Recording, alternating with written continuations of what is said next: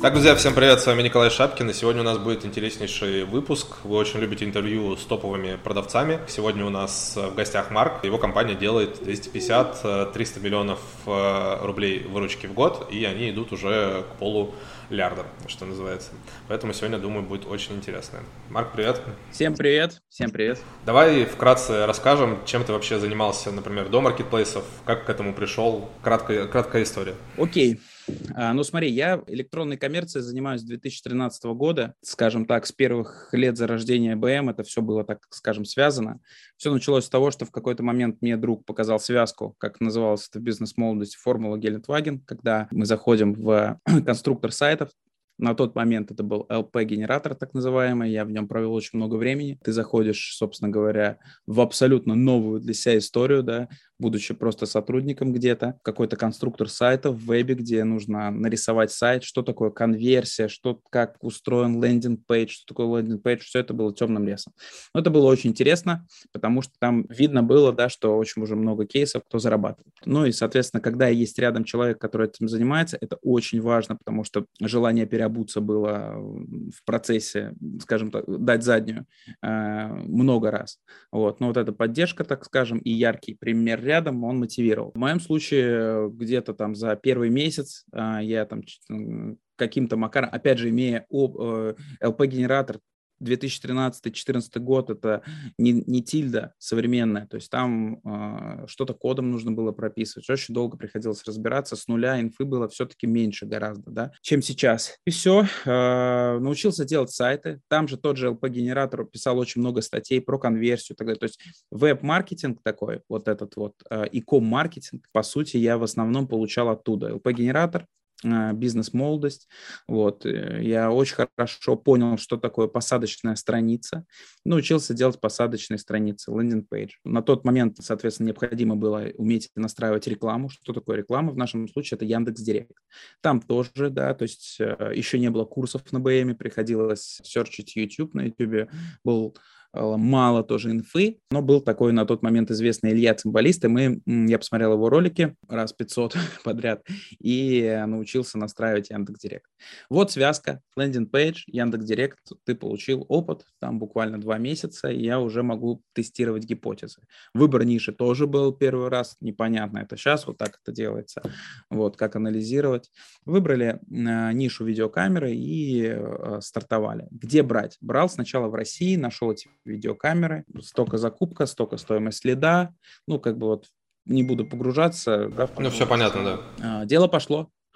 Вот, дело пошло, но я понимал, что нужно э, закупаться из Китая, но мне было так все-таки, опять же, не отторжение, а такой страх, что, кого из Китая вести. Ну и супруга мне помогла в этом смысле, зашла на Алик, говорит, да вот, Марк, смотри, вот это же самое, то, что ты закупаешь, можно привезти. И помогла мне первый раз закупиться а, через Алик. Это был, понятное дело, посредник, продавец, там 100-500 раз закрученная цена, но на тот момент маржа там супер позволяла даже в этих реалиях. И все, и мы разогнались.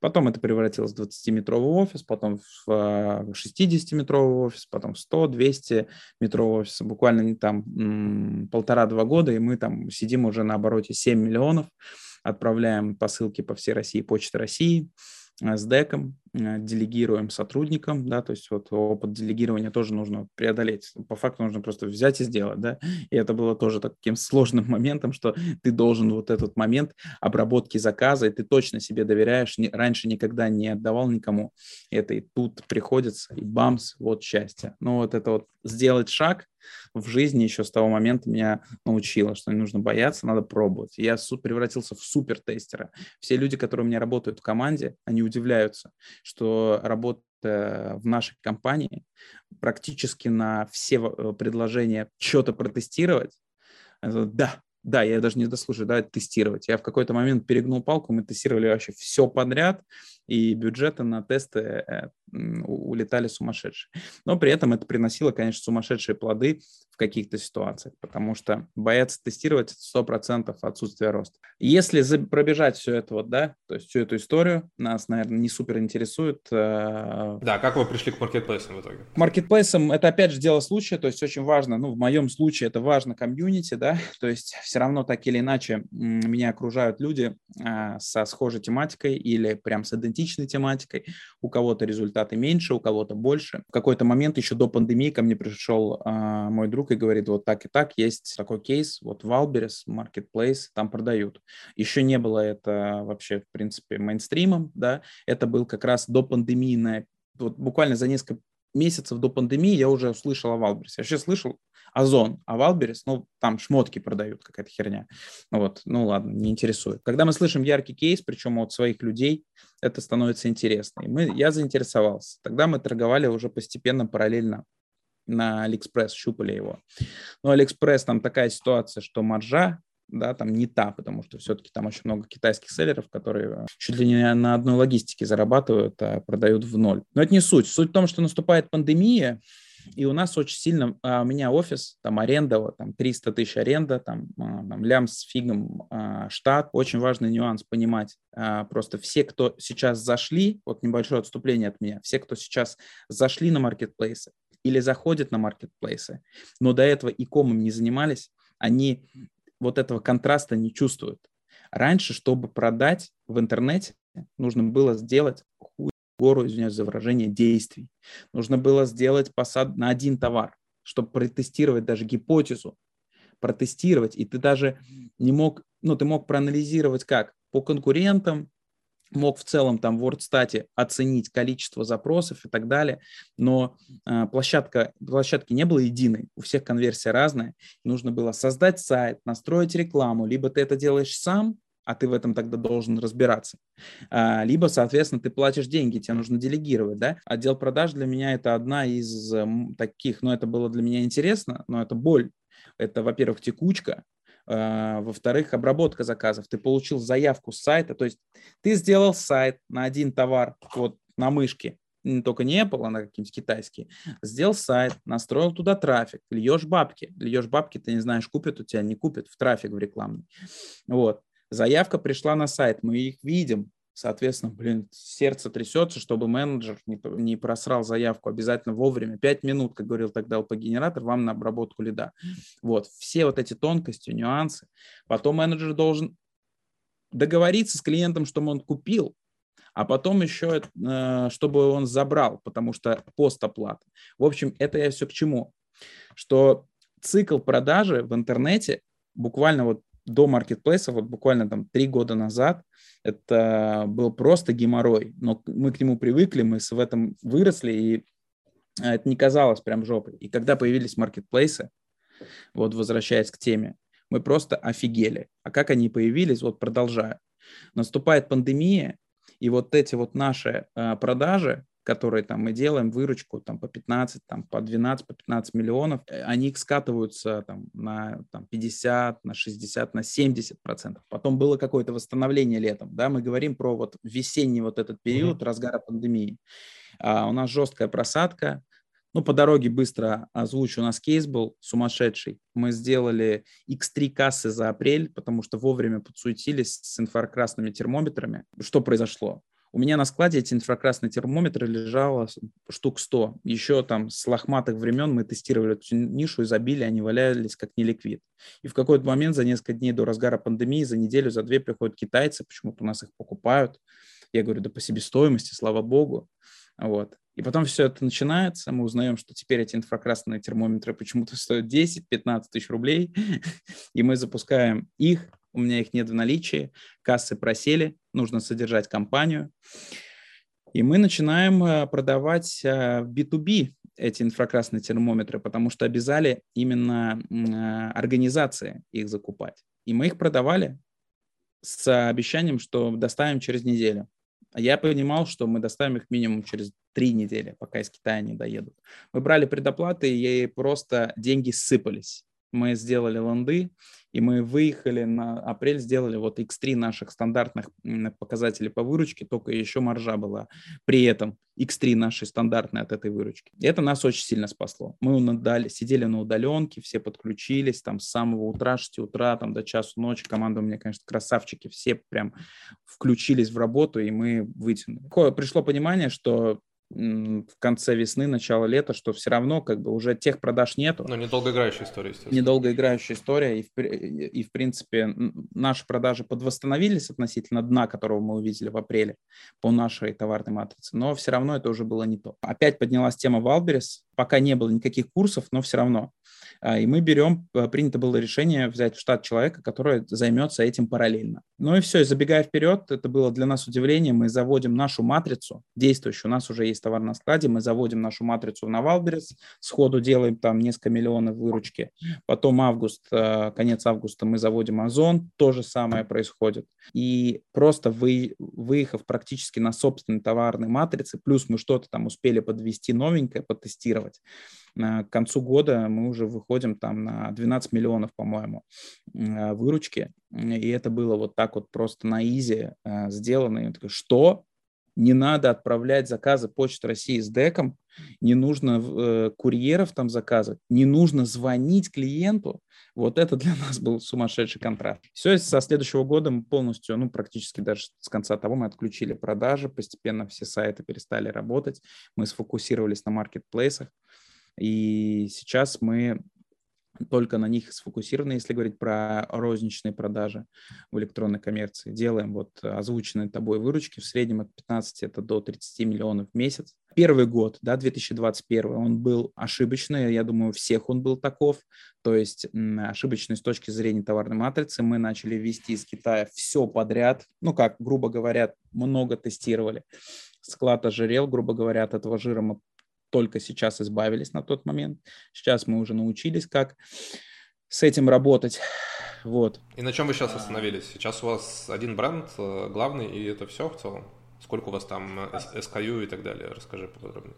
У нас мультибренд, я это так называю. То есть у нас есть там бренд наш, и, под, и есть подбренд Home, Gadget, Toys, Baby. У нас есть товары для мам, товары для детей. В основном это все в гаджетах. Там видео няни, мультимедиа-системы автомобильные. Но такие обязательно, да, я тебе говорил, что для меня очень важно, чтобы продукт был качественный с точки зрения, то есть если это Китай, то это лучше Китай. То есть обязательно человек, торгуя, очень важный момент всем вот, кто начинает торговать или уже торгует недавно, понимать, что а, маркетплейсы создали такую ситуацию, когда они нас вынуждают продавать качественный товар, потому что э, рейтинговая система заставляет нас думать о качестве, думать об упаковке, думать обо всем, потому что если раньше ты продал и продал, да, то здесь ты не будешь дальше продавать, если ты продаешь говно, которое не... Не, ну есть такие стратегии, естественно, которые там ко мне обращались люди, что они продают говно, которое там 10 э, иксов, образно говоря, делают на одной продаже и заливают это все ну, выкупными отзывами. Но, как я рассказывал там в предыдущих своих видео, что Wildberries сейчас уже начинает с этим бороться и уже присылают письма о том, что очень странные какие-то высокие продажи у вас. Э, сегодня вышло, вышел пост от Wildberries, который еще раз напомнил, что там э, какие-то манипуляции манипуляции с рейтингами, какие-то манипуляции с продажами, они незаконны. И типа, ну, не забывайте об этом. То есть, э, ну, маркетплейсы, как бы 2-3 года они набирали, образно говоря, свой жир, набирали огромное количество продавцов, и любая компания приходит к тому, что ему уже важна своя репутация, важно качество, а не количество.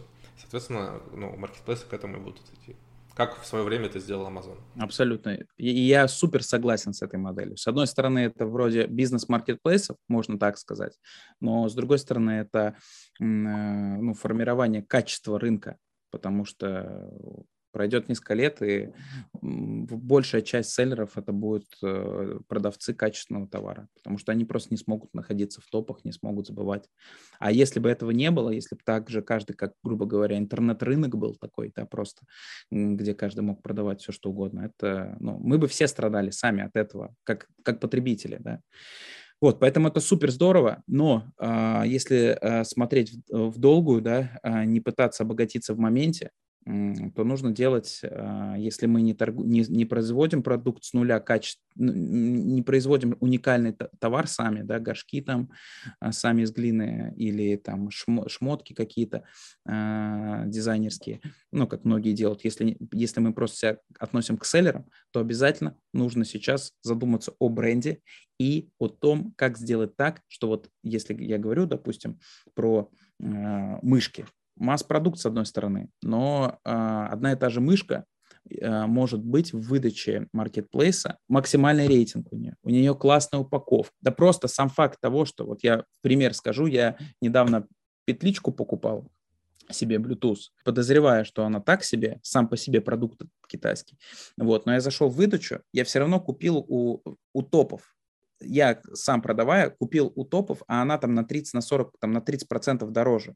Но я почему? Скорее всего, там э, у этих топ-продавцов с пятерками, скорее всего, нормально будет с упаковкой, то есть, ну, ну все будет хорошо там.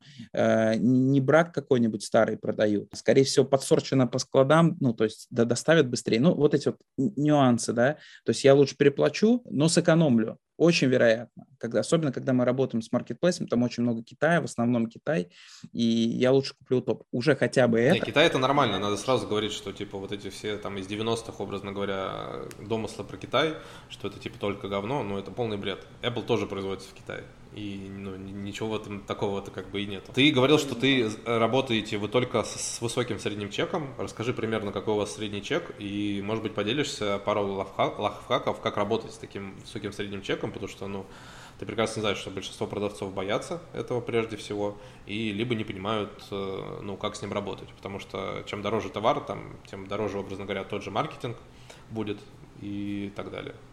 Какого-то э, тут э, рецепта нет. Я изначально работал с э, высоким средним чеком. Я думаю, это такая тоже а, была зернышко посеянное еще во времена БМа, да, что если просто лид в Яндекс Директе, ну, не стоил там дешевле 300 рублей. А в нашем случае это 500, 700, где-то 1000.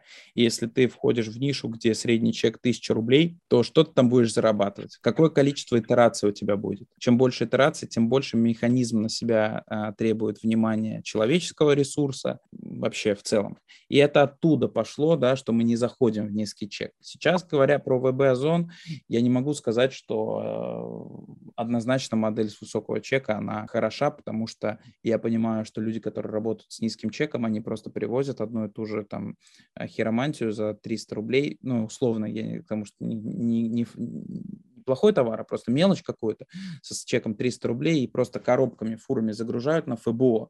И все вот эти вот механизмы, которые мне приходилось делать самостоятельно раньше, они теперь делаются самим маркетплейсом. С одной стороны, я вижу на самом деле преимущество сейчас работы на маркетплейсах с мелким чеком. В моем случае это просто так произошло, мы работаем с высоким чеком. Но нужно не забывать, вот бояться, не бояться. Ты поставил товар, который стоит 15 тысяч рублей. Но стоит он, скорее всего, в Китае с логистикой, если вы везете в объеме 6-7 тысяч рублей. У кого какая то маржинальность, но это по, по умолчанию. Плюс комиссия там полторы-две тысячи рублей.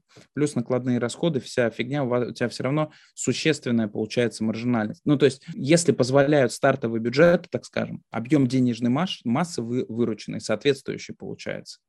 И как будто бы скорость развития выходит быстрее. Но это такое, э, э, это не подтвержденная информация.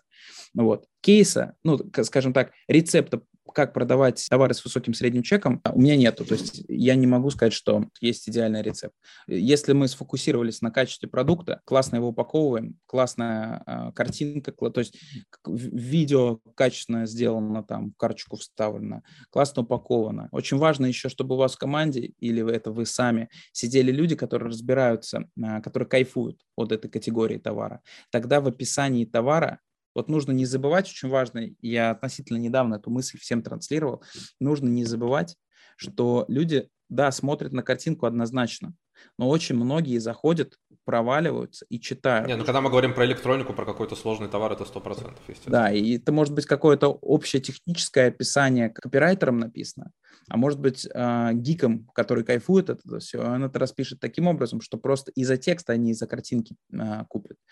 Поэтому очень важно, чтобы а, в команде сидели люди, которые кайфуют а, от продукта. Давай как раз про команду. Сколько вообще человек э, делает такой оборот у тебя, получается? Слушай, примерно могу сказать, что сейчас у нас а, в штате 15 человек с учетом начальника склада. Это немного в целом, потому что у, у некоторых 15 человек делают там, не знаю, 5 миллионов, ну, образно говоря. Да, у меня один категорийный менеджер пятерку делает, один просто. У нас было раньше много людей, то есть доходило до, ну, по моим меркам доходило до 40 человек, но это вот все там менеджеры по продажам, а, маркетологи, директологи, веб-мастера, кто занимался а, сайтами.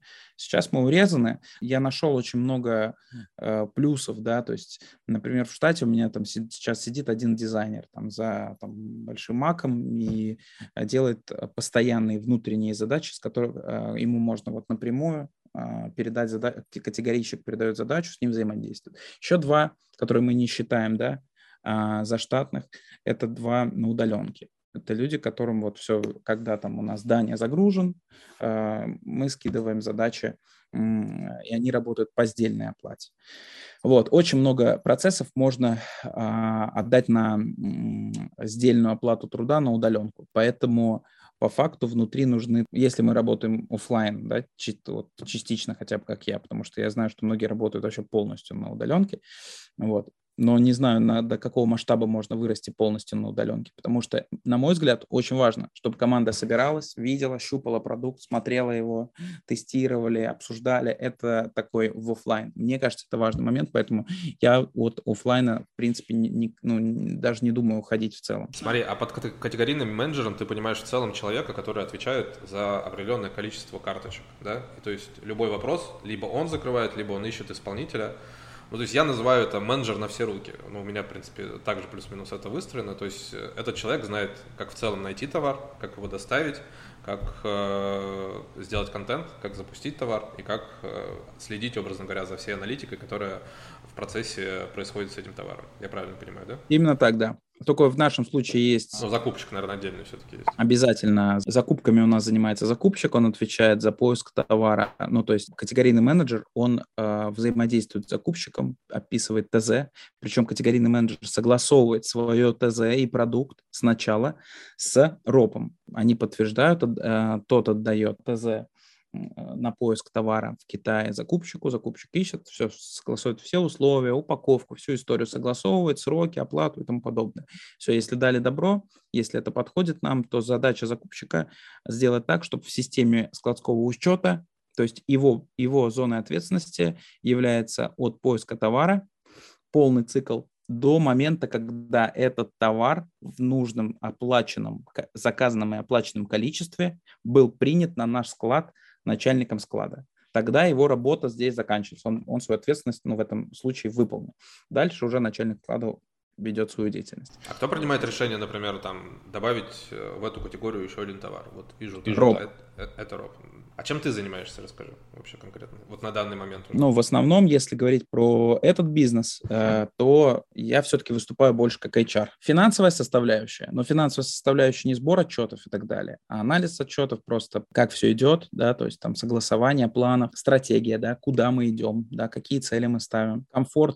Э, у все, я создаю условия для идеальной работы и общаюсь с командой. То есть моя задача, чтобы э, в компании была всегда благоприятная среда э, для развития. Э, если развиваются люди, если они повышают свой уровень, значит, они будут идти дальше, получать удовольствие от жизни и от проделанной работы. Вот мой такой, с точки зрения вот именно, я не, как я уже говорил, не системный человек, да, я не выстраиваю четкие системы, алгоритмы работы, штрафы и тому подобное. Раньше я вот был э, сильно сфокусирован еще на мотивации, считал, как правильно кому какую мотивацию. Ну, там, понятное дело, с топами я работаю и с мотивацией. Ну, она один раз сделана и работает. Там, если какие-то... Она более простая, да, естественно. Да. А дальше они уже работают э, с мотивацией самостоятельно, ну, понятное дело, согласовывают со мной. Вот, поэтому я могу сказать, что я э, вышел из операционки и дал волю, так скажем, себе творческую, да, то есть сейчас э, я хочу завести с командой еще новую категорию товаров, это товары для дома, конкретно даже для кухни, да, это, так скажем, то, что мне нравится, я там еще для по совместительству еще фуд-блогер, сам для себя. У меня там нет подписчиков практически особо, есть просмотры. Я кайфую от техасского барбекю по мясу, в общем, фанат, разбираюсь. Все знают меня как супер-пупер повар, который готовит супер вкусное, лучшее мясо, вот, э, и так далее. И я кайфую вот от товаров, которые с этим всем связаны. Это кайфовые ножи, посуда какая-то, ну, больше скорее от инструментов, да, то есть там сковородки, ножи и тому подобное. И я понимаю, что сейчас, заведя эту категорию товаров, там будет суперский контент, там будет огромная экспертность, и м- эта категория, она огромная, это практически там, не знаю, как туалетная бумага, нужно всем, вот, и мы собираемся завести такую категорию, и вот в контексте там операционной какой-то составляющей, я вот пойду там с какой-то категорией. А так в основном это люди. То есть люди это главное. Как бы я считаю, вы систему не, вы, не выстроили, как говорят, можно выстроить систему идеальную, поставить туда юнитов, описать все процессы, один ушел, другой пришел, все будет работать. Я считаю, мое мнение на сегодняшний день, вот сколько я, 8 лет в бизнесе э, в этом, пока такое, оно может быть ошибочное, что вот так работает, э, так работает на заводе. Мы сейчас такое, ну, новое время живем, где вот эти вот hard skills, они меняются там каждые полгода, обновляются, меняются. И поставить что-то на конвейер системно практически нереально, я считаю. Все зависит от людей. Они должны просто постоянно быть эластичными, адаптироваться под обстоятельства. И если у тебя в команде такие люди, если им нравится то, что мы делаем, если им нравится миссия в компании, по факту и она только недавно стала про, ну, сформулирована, да, то есть э, как написано у этого Шея, Дэвид Шея, или как его, доста, доставляя счастье. А. Доставляя а. счастье. Мы, фэнки, доставляем счастье. Наша задача, большая цель, а, быть брендом, чтобы купив, купив продукт компании Фэнки, я сто процентов кайфану, а, взяв эту коробку в руки. Вот ты купил MacBook, просто MacBook купил. По факту ты сейчас его юзаешь просто как рабочую лошадку. То, что у тебя MacBook, ты уже давно об этом забыл, ты к этому привык. Но когда ты его купил, ты увидел, как это кайфово, как, как это круто, как у них все качественно сделано. И здесь вопрос в эмоции, что человек получил удовольствие. Пускай на мгновение, но получил удовольствие. Пускай мы будем вот эти мгновения, известно как вот э, компания, которая шерит все эти мгновения, потому что раз мы селлеры, да, раз мы не производители пока, поэтому наша большая миссия доставлять счастье людям. А внутренний у нас есть такой лозунг, да, подход. Это продукт на 10 из 10. Цель всегда, мы должны стремиться к тому, чтобы продукт у нас на 10 из 10. Вот лучший. То есть из того, что можно было вот из него выжить, на 10 из 10. Прибыль вверх, издержки вниз. А, ну, возвращаюсь, э, кратко скажу свое мнение по поводу системы и не системы. Я сам не системный человек, мне близок твой подход, но считаю в целом, что это зависит от руководителя. Это зависит от эмоционального интеллекта руководителя прежде всего. Кто-то чувствует людей, кому-то сложнее с людьми работать и проще, проще с ними работать через систему. В целом систему можно везде построить, но где-то она просто будет работать лучше, где-то она будет работать хуже, скорее всего. А как ты находишь, кстати, людей и где ты находишь людей? Потому что тоже вот очень большой вопрос, который мне очень часто задают. Слушай, это HeadHunter. Кто бы как, что ни говорил, в моем случае все равно это всегда был HeadHunter. Просто не надо скупиться, опла- оплачиваешь там э, все возможные максимальные э, вакансии. Люди находятся. Кстати, сейчас у вас вакансии есть, можно объявить, что там ищите на HeadHunter и Фэнке, да, компания? Слушай, сейчас от, вот э, закупщиков недавно открывали. А, ну, закрыли обе полностью вакансию. Пока не надо. То есть, чу-чу-чу. Э, у нас текучки нету вообще сейчас. То есть, э, очень такая у нас дух компании. Окей. Ну, если что, мониторьте тогда. Да, да, конечно. У нас friendly очень подход, супер friendly, то есть у нас там open space, все взаимодействуют, общаются, очень там гибкий график, можно приходить попозже, уходить попозже, а, кальян, пуфики, кресла, кто-то в креслах удобных работает, кто-то за компом, бар там, ну, то есть такая обстановка современная, на мой взгляд. Ничего там сверхъестественного там. Смотри, хотел от тебя вопрос еще задать. Э, мне всегда казалось, что если люди занимаются какой-то серьезной более-менее электроникой, у них должен быть прям э, какой-то отдел разработки. Я не знаю, ну, то есть человек с суперинженерным образованием, с опытом запуска, создания с нуля электроники именно, да, то есть там, чтобы китайцам составлять правильное ТЗ, чтобы снижать э, себестоимость там на каждой партии благодаря там каким-то новым материалам, новым подходам. У вас что-то такое есть, либо вы это как-то аутсорсите вообще? Вот мне это очень интересно, например. Слушай, электроника, электро... электроники рознь. Если бы мы занимались какими-нибудь э, комплектующими э, для оборудования какого-то промышленного, вот, это такое мнение, опять же, чипами, платами, там важна экспертность. Но когда ты продаешь роботы-пылесосы, есть а, базовый важный список с там мощность, да, там АКБ, да, вот эти вот. Э, мы просто давно этим занимаемся. У меня в команде люди, вот, кто давно работает, уже на этом собаку съел, на что обращать внимание. Ну и есть в команде техник, по умолчанию просто человек, который работает там, проверяет перед отгрузкой, что тоже важно, работая с электроникой. Товар пришел, он всю партию проверит сначала, запустит, проверит на какие-то лаги, проблемы.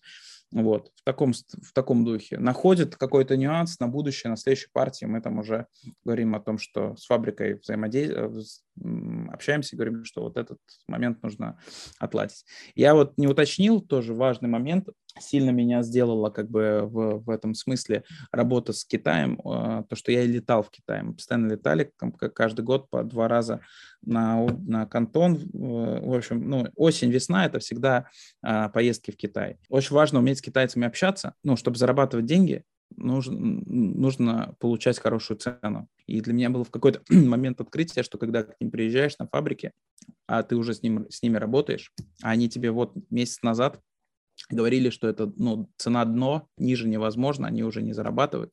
Приезжают, они сажают тебя за круглый стол, вот этот вот китайский, обкармливают тебя всякими различными явствами и делают тебе скидку 30%. Ты думаешь, блин, вроде же дно было. Вот. Если есть возможность, нужно ехать в Китай, чтобы понять, как они. Вот есть, ну вот культура, они вот на удаленке, они одни, при встрече другие. Поэтому если мы что-то уже работаем, возим давно, нужно к ним обязательно лететь, поездка 100% окупится. Это очень важный нюанс. Это прибыль, это прибыль, она вот так вот э, делается. Есть, понятное дело, такие принципиальные, но... А сказался ли как-то ваш бизнес э, на событиях после 24 февраля, что произошло? Ну да, но я думаю, тебе на этот вопрос одно и то же отвечают, что там в начале марта был всплеск, паника, потом просадка. Какая-то была просадка, но я был на Бали, кассы были. С точки зрения оборотки она вот просела на процентов 30, там, может быть, в апреле примерно вот как раз. А потом все восстановилось, и даже так скажу, что сейчас чувствуется, что будет, ну, уже постепенно идет рост. Просто за счет того, что рынок сбыта, он переехал в, еще больше он переезжает каждый день, каждый месяц, каждую неделю он переезжает в marketplace. И э, это неизбежность. Поэтому, чтобы не произошло, торговля всегда будет, товары продаваться будут. И где их купить? Э, да, на ВБ Озоне, где еще? Потому что ПВЗ вопрос логистики. То есть marketplace это не сайт крутой, да, это не про крутой сайт, это не про... Про, про, удобство, про удобство для клиента, прежде всего. Да, это просто про удобство для клиента, что он вот сидит там где-то в Медвежьегорске, и ему доставка товара, который даже близко вообще здесь нигде не продается, за день, за два доставят. Вот, поэтому ничего пока лучше в мире не придумано, поэтому эта ниша, она, понятное дело, будет сейчас э, в любых обстоятельствах развиваться. Будут там какие бы обстоятельства ни происходили, там того перекроют, это перекроют, будет адаптировано, потому что где еще купить? В магазине, да зачем? Кто будет ходить в магазин? А, кстати, сравни Wildberries и Озон. Что тебе больше нравится? Почему? Я думаю, как и всем, Озон. Да, Озон, конечно, Озон, э, ну, по сравнению с ВБ, красавчики. А продаж у вас, кстати, где больше? Потому что Озон же это тоже по части электроники, наверное, лучше должен быть? 60 на 40. Э, бывают качели, но больше, конечно, Озон в среднем. Но я думаю, что дело не по части электроники, просто из-за любви больше к Озону и сфокусирования. Но мы там более системно подошли. У нас там месяц фокуса на ВБ, месяц фокуса на Озоне. Но это как э, прийти в ресторан, где херовый сервис. Там но, но ты идешь, а там прикольно, в этом прикольный ресторан, но там может официант нахамить, еще какая-то история там может пойти не так. Напарить могут, вот, и прийти в крутой ресторан, понимаешь, в который ты будешь э, кайфовать, но там, может, там что-то не хватает при этом. Вот, поэтому от ВБ не отказаться, а, но Озон гораздо качественнее работает. И, ну, все, кто работает, понимают, что и отчетности, подсорты, э, и, ну, самое главное, техподдержка как важно, ты работаешь с партнером, по факту это твои партнеры, и они могут с тобой разговаривать. а с ВБ разговаривать сложно. Понятное дело, что там есть какие-то менеджеры, подвязки, а, но я считаю за зоном будущее. Если взять на примере любого, любой страны, э, электронной коммерции, я вижу, что в Америке, в огромной стране, где э, огромная конкуренция, есть один монополист. И я считаю, что в России будет один монополист. Вопрос времени. И кто-то а, из них, наверное, из них а, займет а, большую часть рынка. Может быть, и вообще... В Америке, на самом деле, странная ситуация произошла, что просто все проспали Amazon. И, соответственно, сейчас пробуют его догонять. Тот же Shopify, тот же Walmart и там поменьше еще какие-то сайты. То есть они просто оказались неповоротливыми, я бы так бы сказал. То есть э, не было такого в Америке, что типа две площадки новые абсолютно начали типа резко стартовать и бороться друг с другом. Ну, короче, немного другая ситуация. Но окей, посмотрим. Ну, они еще и такие, получается, бе, бе, этот, Безос же это вообще, ну, детище, он вообще создал инновация, то есть, грубо говоря. Да, это голубой океан, да, конечно. То есть надо еще и э, суметь реагировать. Часто, понятное дело, есть кейс, огромные кейсы, и, ну да, ты прав. Наверное, ты, да, ты прав, да. Давай последний вопрос, э, который я всем задаю, который мне задают чаще всего. Поздно ли заходить на маркетплейс? Вот сегодня. Нет, конечно. Конечно, конечно, не поздно. Надо заходить на маркетплейс. Сейчас еще это делается легко. Мы продолжаем заводить новые категории товаров. Они залетают, а, все получается. Опять же, сравнивая с Амазоном, да, всем, всем известно, что там, если говорить про масс-маркет, то там с этим очень тяжко. До этого, как я понимаю, все равно еще должно пройти несколько лет, чтобы настолько там все загрузилось. И тем более, пока есть еще вот эта вот конкуренция у нас внутри рыночная между маркетами. Да, это тоже хорошо, сто процентов. Да. да, это очень классный такой стимул для них обоих. Кстати, не смотрите ли вы на выход вообще за рубеж? Что ты думаешь вообще про это? Смотрим. Я вот э, начал заниматься еще вот весной, когда вся эта движуха пошла Shopify. Вот, э, мы завели категорию, все подготовили, все настроили все связки. Вот, но так ты знаешь, да, что Shopify не работает с э, российскими компаниями. Мы там купили компанию, Stripe купили. Uh-huh. Мы купили Stripe, ну, в общем, там два бана подряд, вот, мы уже вернулись в Россию, тут началась движуха, проект на паузе встал, но сейчас будем возвращаться, конечно, смотрю в эту сторону однозначно, потому что вот вернемся к мышкам. Если вы продаете мышки какие-то классные, они упакованы, у вас по ним хорошие, отличные там продажи на ВБ, Озоне, люди от них кайфуют, вы каким-то макаром их сделали уникальные, их нужно заводить, значит, на шоп, тот же самый Shopify и грузить на весь мир, их будут покупать. Их будут покупать, может быть, не в Америке, может быть, их будет на там Amazon Japan, а, Amazon Dubai, не знаю, или кто там у них, Amazon Prime. Ну, в общем, будут покупать. Ну что, Марк, большое спасибо. Мне лично было интересно. Надеюсь, вам было тоже интересно. Мне было супер интересно пообщаться. Вот, большое спасибо за интервью. Давай, пока. Пока.